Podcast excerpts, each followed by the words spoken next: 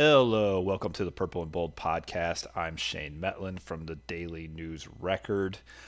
This is your JMU Sports podcast where we talk everything about the Dukes.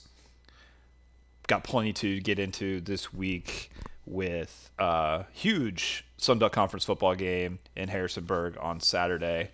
Uh, before we do that, let's just kind of run through what's happened in the rest of the JMU sports landscape. It's been a big fall for the Dukes across the board. We can start it off talking about the JMU volleyball team, which is in the midst of a uh, very good, potentially historic season for the Dukes. They're number 15 in RPI in the country, kind of on the verge. They're getting votes of a national ranking if they continue to win at the rate they are. Um, of four losses on the season, three of those are to teams ranked in the top 15. Um, and they opened up Sunbelt conference play with six straight victories, including back to back sweeps of Old Dominion to get JMU started off right in the Royal Rivalry standings. Um, that's now two and a half for JMU to a half point for ODU after a tie in women's soccer, which we'll get to momentarily. But just wanted to start it off with uh, some little recognition for the JMU volleyball team, which um, has just absolutely dominated the Sun Belt since joining that conference. Continues to do so so far. Um, as I record this, they're getting ready to. Um, they'll probably be starting in about an hour, hour and a half or so, um, from the convo against Georgia State. Looking for a Thursday, Friday victories so they can uh, stay unbeaten in conference play. Um, that would, you know, give them one Sun Belt loss uh, since joining the conference, and they've avenged that loss to Texas State on uh, multiple occasions now at this point. Um, really just looking like the the class of what's a pretty solid volleyball league, one that could possibly get two teams into the NCAA tournament. Um, really just can't say too much about Lauren Steinbrecher's team, how they've you know handled some adversity. There were injuries early in the year. Now they get Caroline Dozier, uh, an all-conference setter, back after um, really fantastic play from freshman Rebecca Watkins while she was missing. Uh, just really been great start to the season for those Dukes. Um, also, right in the midst of uh, soccer season, which has been a uh, good season for the Sun Belt in general, and you know, still, you know, potentially, um, potentially big season for both JMU squads. On the women's side, uh, JMU women are um, unbeaten in Sun Belt play, but they sit just behind ODU in second place um, with 12 points to ODU's 13. As I mentioned, those two teams uh, tied in their regular season matchup um, which gave ODU their only tie of the season. JMU has six ties this year. Um, it's been, you know, I think I believe an eight game unbeaten streak for the Dukes at this point, but they've been tying a lot. They have a 6 2 and 6 overall record. Um, have tied two matches in a row. They're 3 0 and 3 in the Sun Belt. Um, so interesting. It, once again, one of the best defensive squads in the country. Just very, very difficult to score against. The offense doesn't always um, back them up with enough goals to uh, get victories, but you're going to be a very, very tough team to beat when you're looking at um, when you're looking at a team that you just can't score upon. Um, so they're right there up at the top of the standings. In the East Division, as I mentioned, they're one point below ODU. When you look at the conference standings as a whole, they're two points back of South Alabama, who's uh, 4 0 and 2 um, coming out of the West, and 11 0 and 3. It's it's getting to be a deeper, really good women's soccer league. I don't know if it's a multi bid league quite yet, but JMU, ODU, South Alabama seem to be among those who will be in contention for that conference championship the way things are going. On the men's side, the number three overall conference in the nation, uh, according to RPI, um, JMU's been in and out of the national polls this season. They've struggled a little bit, but they've gotten two um, good ties here recently, including one against um, West Virginia team that's ranked in the top three nationally. The conference standings are very interesting. Marshall is running away with this thing right now. They're 4 0 in conference play, 11 0 overall, the number one team in the country um, for a reason. Um, they have the win over UCF, who's you know also ranked right up there and is in second place in conference. JMU, you know they're kind of feeling the pain of playing in such a good conference. They're four, three, and four overall, also tying a lot of matches, 0-2 and two in league play, looking for that first league win, um, which would you know give them the getting the points from a victory as opposed to a tie would really get them up there. Um, but you know they've got Kentucky who's underperformed so far. Kentucky 0-3 and 1 uh, in conference play right now. They were originally considered you know one of the top teams in the country. Uh, they're struggling in conference play, which shows you just how deep of a league this is on the like football, uh, on the uh, soccer side of things.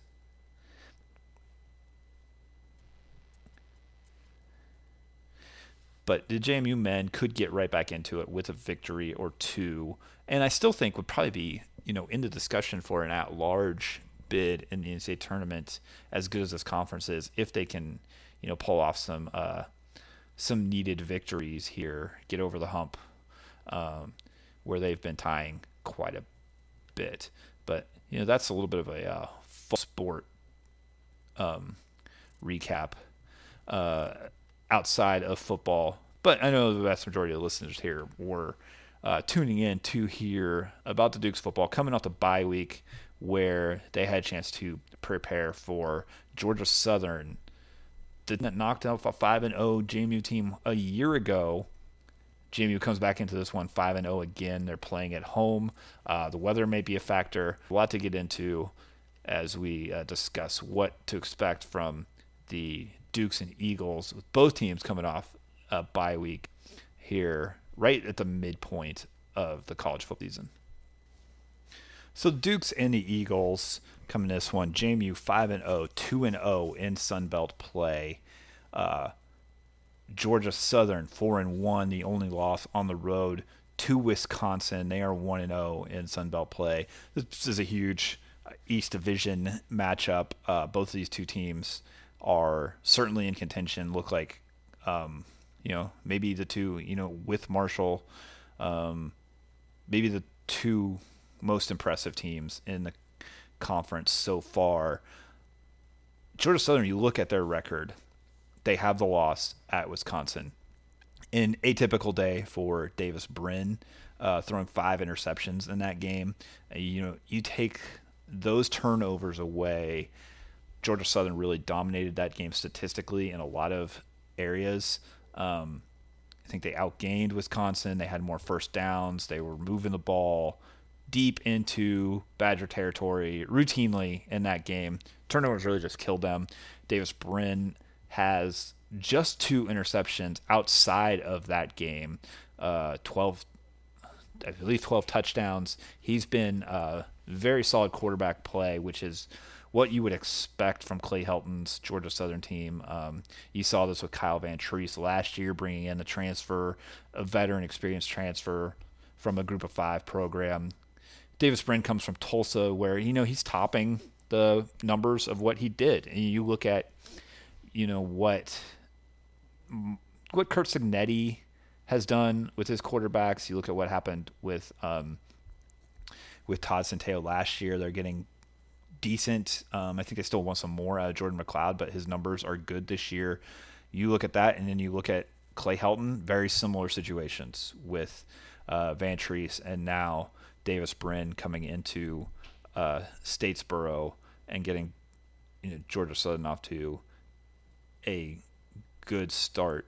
We'll talk about the offenses a lot, but I think we both talk about both teams' defenses because you know they're right up there among the best defenses in the Sun Belt. Georgia Southern actually leads the conference in scoring defense, only allowing uh, 20 points per game. JMU's just behind, uh, 22 points per game. They're in fourth. It's it's tied at the top. Troy, South Alabama, JMU, um, teams you would expect.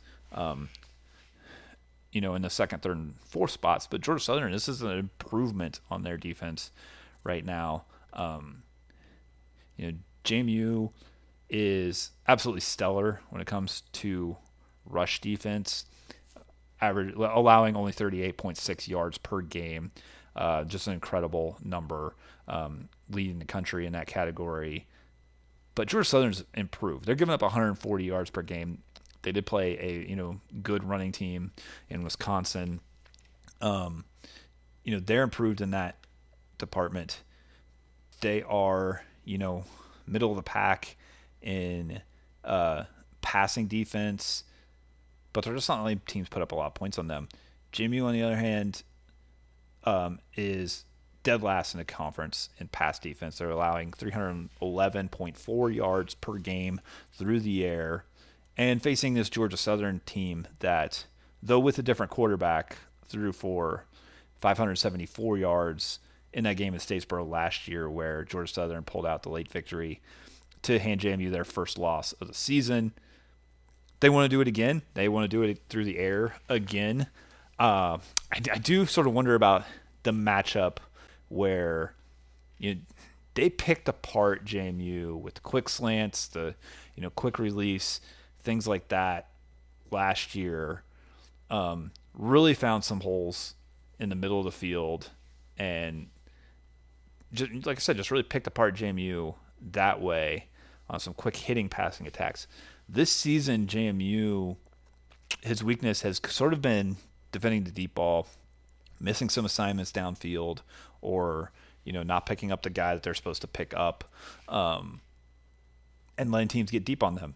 Go, letting teams go over the top. I mean, look at their next JMU's next two games though, and I wonder if it's an opportunity for the secondary to kind of um, make some improvements on these poor numbers so far because neither one of these teams in Georgia Southern or Marshall are necessarily the ones that will go deep and over the top on a team so much where they want to go across the middle.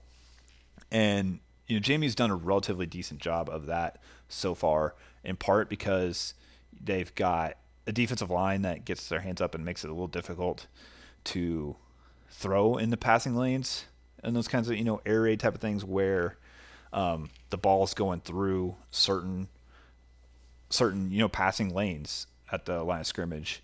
Um, JMU's defensive line can make that difficult on a team.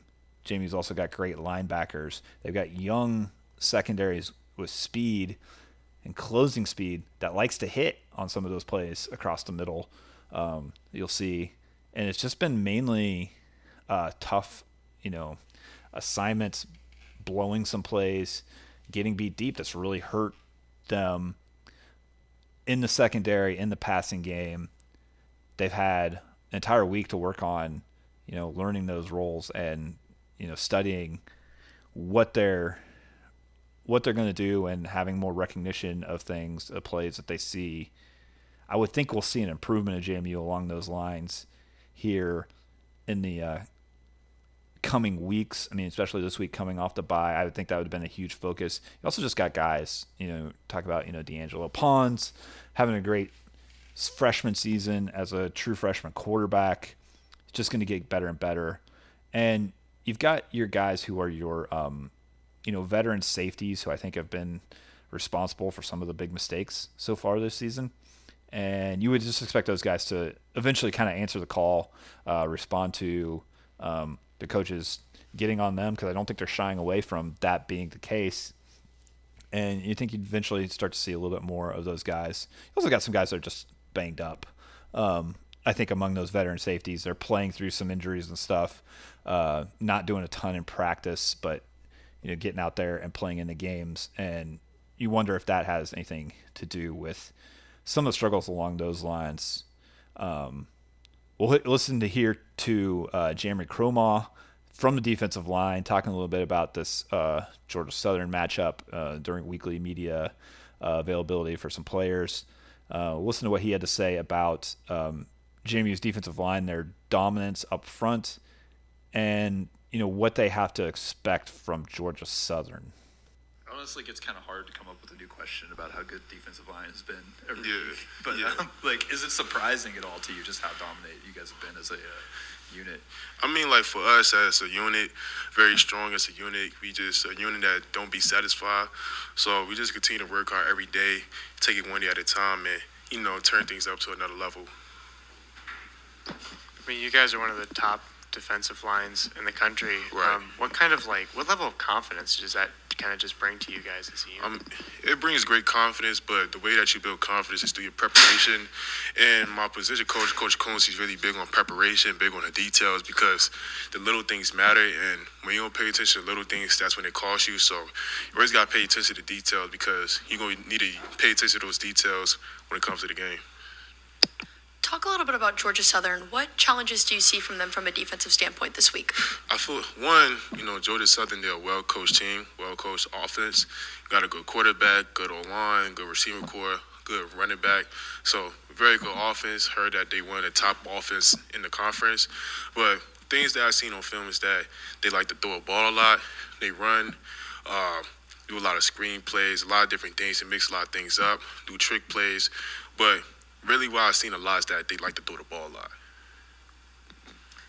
Tyson was talking about how there's still, you know, just talk about what happened last year against Georgia Southern. There's- What's that kind of been like in preparation for this week's game? Um, I feel like going back to last year, at the time going to Georgia Southern Week, we was ranked 25th in the country, and you know, even though we lost to Georgia Southern, they, you know, so other people's eyes they beat us, but I feel like as a team we really beat ourselves because there's a lot of mistakes that happen on that field, on special teams, offense and defense, that really cost us big time, especially like later on in the second half and especially the fourth quarter. So we beat ourselves, but I feel like the team really got the message that.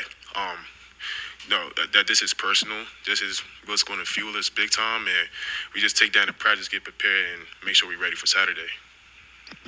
Does that experience of playing at Georgia Southern last year did it give you kind of a at least a solid idea of what the offense is going is going to look like this year? Yeah, most definitely. I feel like obviously they lost some guys on that team um, from last year, and they got some new guys this year. But you kind of know, feel like what they're doing, and you know when you're watching film, it's not like they're doing anything new, but you just see that they like to throw the ball a lot. That's one thing that stands out to me when they when I watch film. And, you know, just kind of going off, you know, you guys defensive line's really solid as a unit, but is there anything that you guys are trying to maybe looking to improve, just to kind of take that next step, if there even is one? You know? I feel like one thing about is that, like I said, like watching film, like they have a good quarterback, guys that likes to uh, run it, go for um, like scramble sometimes, get a couple yards, and we just have to like be aware that he could run anytime. So like with that right there, it's all about like getting back there, putting pressure on the quarterback, so that we can help the DBs out. But also at the same time, DBs go also got to help the help out the D line. How have you seen yourself grow as a player this season? Oh man, I see myself grow in a lot of different ways. I feel like the more reps I get as a player, the better I become, and just being in a lot of different situations and being there big time to step up. And I feel like one thing about me, I want to be the best player that I could be each and every day. Always strive to get better, continue to not be satisfied, but I feel like for me, it's just like just paying attention to the details. When you pay attention to the details, pay attention to little things. That's when like things work out for you. But if you don't pay attention to the little things, things uh, do not work out for you. Obviously, sacks are huge, but it's it's an offense where they get rid of the ball pretty quickly. Like, Yeah. um, how? What are the other things that you guys as up front can do to kind of disrupt their passing game when they throw it? Um, one, we have a game plan um, for it for this week. I'm not gonna really go in detail with the game plan that we have, but we all know that as a D line, we have to get back there, put pressure on the quarterback, give him like a hard time to not throw the ball, because like last year. Uh, we didn't really do a good job of that, uh, putting pressure on the quarterback. He was able to get it out. So it's like we really got to make a big emphasis on good this in the pocket, uh, putting pressure on the quarterback, and try to make it hard for him. It's real challenging. James, a lot's been made about your comfort both inside and outside on the line. What is it about your strengths, your skill set, that allows you to find success on the end versus inside? Um, I feel like for me, being on the edge, I have the athleticism to do those things, and I've been playing the edge ever since I was in high school, like really taking DN seriously in high school. And me being inside, I have the toughness for it because being inside, there's a lot of double teams, a lot of things happening fast. So gotta have the toughness and aggression. I feel like if you don't have those two things for an interior D lineman, you're not gonna really like succeed at the level you want to succeed at. So that's those are two things with me as a player with those uh, two positions you and JC working together, how does it work? How do you guys make it work together? I mean, one, I feel like as a D line, you got to communicate. Me and JC really communicate big time, make sure we stay on the same page. But we feed off each other. JC has the energy, I have the energy too. So when we both bring it at the same time, it gets other guys going. But we always make sure we stay on top of our stuff now that you're, you're you're getting the reps and you feel like you're you're getting better with more opportunity, you feel like your relationships with guys along the line, like it's just a lot better in your team oh, here. Oh yeah, most definitely, dog. I feel like, you know, especially like when I play three technique, me and Jay Green, we always we always talking and stuff, or me and Carp always talking. So like even like when I'm at end, I always um I talk to Carp or whether it's like uh Tyreek uh, Tucker, you know, we always communicate each and every each and every way. Jalen, after the last game, was saying, you know, his pick six, like he basically was like kind of in spy mode there. Is that typical to ask of a guys in your position, and, or are you guys kind of asked to do more? Uh, I feel like you know us as a unit. Um, there's a lot of things that we do. So you know, a lot of things be thrown at us, but we handle it the best way possible and execute it uh, the best way you know, compared to the hostile environment you guys had to play Georgia Southern in last year on the road, how big is it to be able to play them again this time in Bridgeforth? Oh, I mean, it's real big. It's you know, it's nothing like having a home field advantage, especially a game at home. So I feel like with the help of our fans, it's really gonna help us big time to attack Georgia Southern at home Saturday. So there you hear it from uh, Jamree Kromah earlier this week talking about Georgia Southern, talking about the defensive line, how good they've been. Um, interesting topic there towards the end when he's discussing uh, the home field advantage. Obviously, down in Statesboro, that was a big crowd last year. They uh, stormed the field after beating JMU. Curt Cignetti, when he spoke a little bit earlier that day on Tuesday, um, you know, mentioned that you know things like a blocked punt, a turnover, to uh, really kind of energize their crowd down there in Statesboro. JMU will have home field advantage this time around.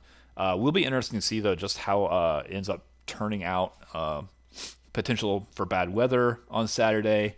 Uh, probably going to be some rain, whether it's a downpour throughout the game or not. Uh, hard to say. Hard to say uh, who that is maybe the bigger advantage to, um, you know, just football wise, um, where both teams both teams tend to like want to throw the ball quite a bit. Um, JMU maybe probably has some advantage if this turns into a game where you want to hand it off and run a lot. Although the JMU running game has been a little bit disappointing so far this year.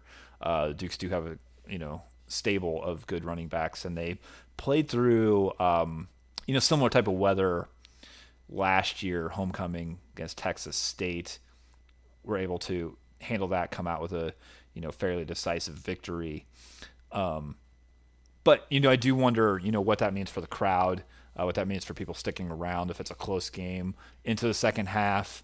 Um, so you do have to kind of wonder. It's it's big for JMU to be back at home. It's whiteout. Um, they should have a good crowd, all things considered. But you know how inter- how into it and how long the fans stick around could end up being a factor in this one.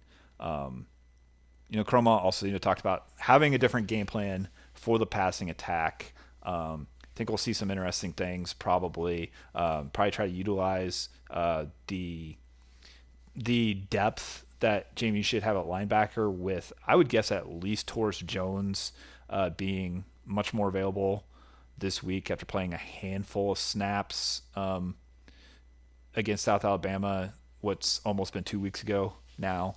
Um, you know, he, he should be ready to go. Whether Jalen Walker um, is a full go for this one, not 100% sure. But they'll have three really solid linebackers at least that I think um, could play a huge role in the pass defense for this one. Um, but it's just going to be, you know, a very interesting game across the board. Um, I think potentially the biggest challenge JMU has faced, and it's hard to say that when you know, you just you look at the schedule. You know, first you, you have the Power Five game against an in-state team that, despite um, Virginia's record, they've been quite competitive and in games against some good teams, including JMU, right down to the end. Um, then you have the defending champs Troy. You have South Alabama who knocked off uh, an Oklahoma State team, and just when when South Alabama's at their best, they are really good. Um, and JMU was able to handle them at home. And so to say that okay, this is now the real challenge uh, this week against Georgia Southern is not to knock any of those previous teams, but it just seems like Georgia Southern is a program that is, you know, on the rise in Clay Helton's second season, um, and presents a particular interesting challenge to the Dukes with what they try to do. But I mean, if you've been around uh, JMU at all for the past, you know, week and a half, if, if you've picked up on anything, it's that they remember exactly what happened in Statesboro last year. They've been thinking about it since that day. It stuck with them. It dug at them. Probably as much as any loss last season of the three losses, that's the one that they really um, feel like they could have gotten back. I feel like they let get away. Um, and I think that Curt Cignetti and his staff have been thinking about what to do differently since that game ended you know, since they got on the bus and left the stadium to the time they get on the bus to go to Bridgeforth Stadium on Saturday, uh, what to do differently from that loss last year at Statesboro has been on their minds quite a bit, uh, in particular this past week and a half. So that'll just about do it for us, for me, um, till we get another sports writer in here uh, to help me out. Um, hopefully that'll be happening soon. I can't say much about that, but hopefully, hopefully that'll be um, something we can announce at some point. In the meantime, I'm Shane Mettlen doing this solo for the time being. Uh, you've been listening to the Purple and Bold podcast from the Daily News Record. Um, thank you for tuning in.